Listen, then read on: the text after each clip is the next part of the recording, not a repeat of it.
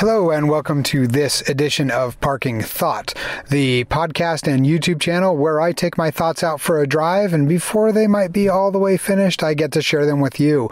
Thank you guys for being here. My name is Jacob, and in today's uh, edition or episode, I want to be able to talk about how um, technology has actually connected us a little more than maybe we give it credit for.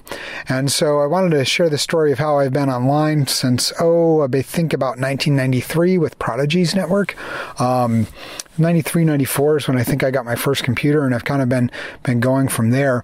But it's interesting though, growing up in that time frame, I used to memorize phone numbers, and one of the first jobs I had leaving home was in the uh, in the army was actually being a telephone operator, and and part of the thing that you know made us good in that space was having numbers memorized for various things, and so it's interesting that you know uh, I went from really heavy into uh, associating an office or people with a, you know, generally 10 digit code or other things like that, down to where now I don't memorize phone numbers anymore. The number really only exists long enough for me to put it in my contacts.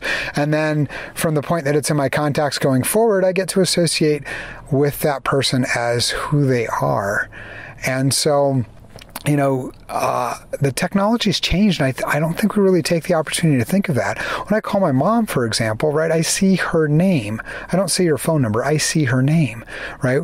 Um, my mom's one of those. She thinks she doesn't have a good photo out there at all, so I don't get to see her photo. But but for other people who add their photo to their contacts or even an avatar, right, to their their contacts, I see that icon of their face. You know, so it helps to create a more connected conversation. It feels more like I'm talking to the person instead of talking through a device to talk to the person.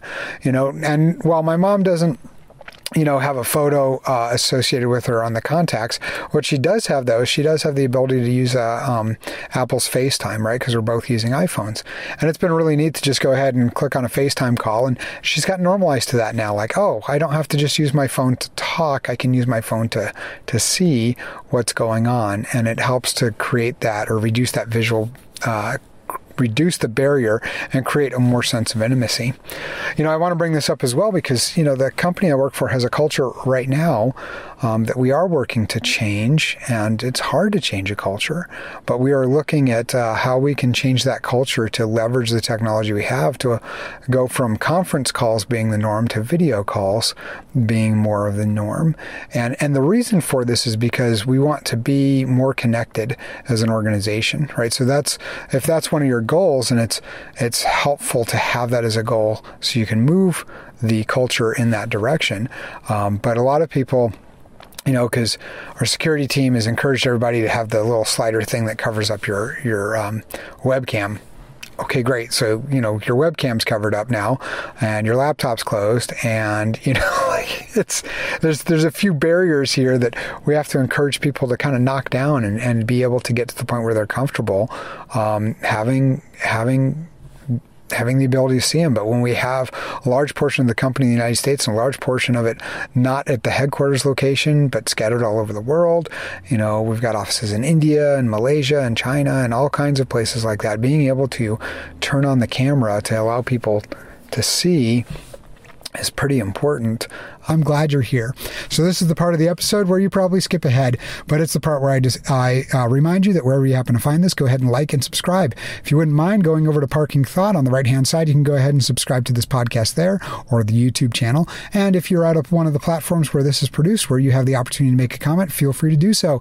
The podcast audience is small enough that I am able to review the comments, and I do appreciate them. So thank you guys very much.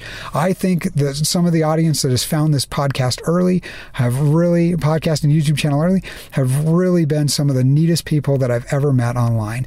And I really appreciate you guys being here. All right, that's it for this edition of Parking Thought. Thanks again, we'll catch you later.